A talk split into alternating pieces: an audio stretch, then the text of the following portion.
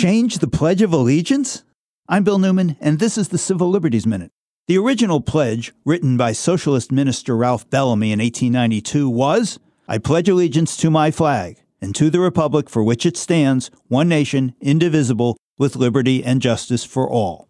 In the 1920s, the words, the flag of the United States of America, were substituted for my flag, a minor tinker. Then, in 1954, at President Eisenhower's urging, in order to combat godless communism, Congress inserted the words under God into the pledge. One nation under God, not a minor tinker.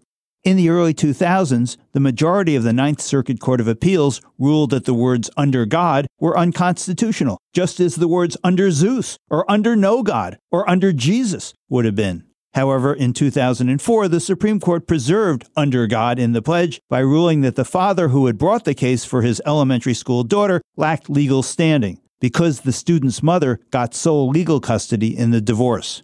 The issue of under God in the pledge has not been back to the Supreme Court since.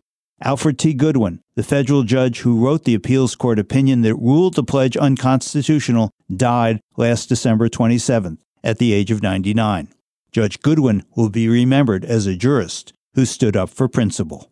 The Civil Liberties Minute is made possible by the ACLU because freedom can't protect itself.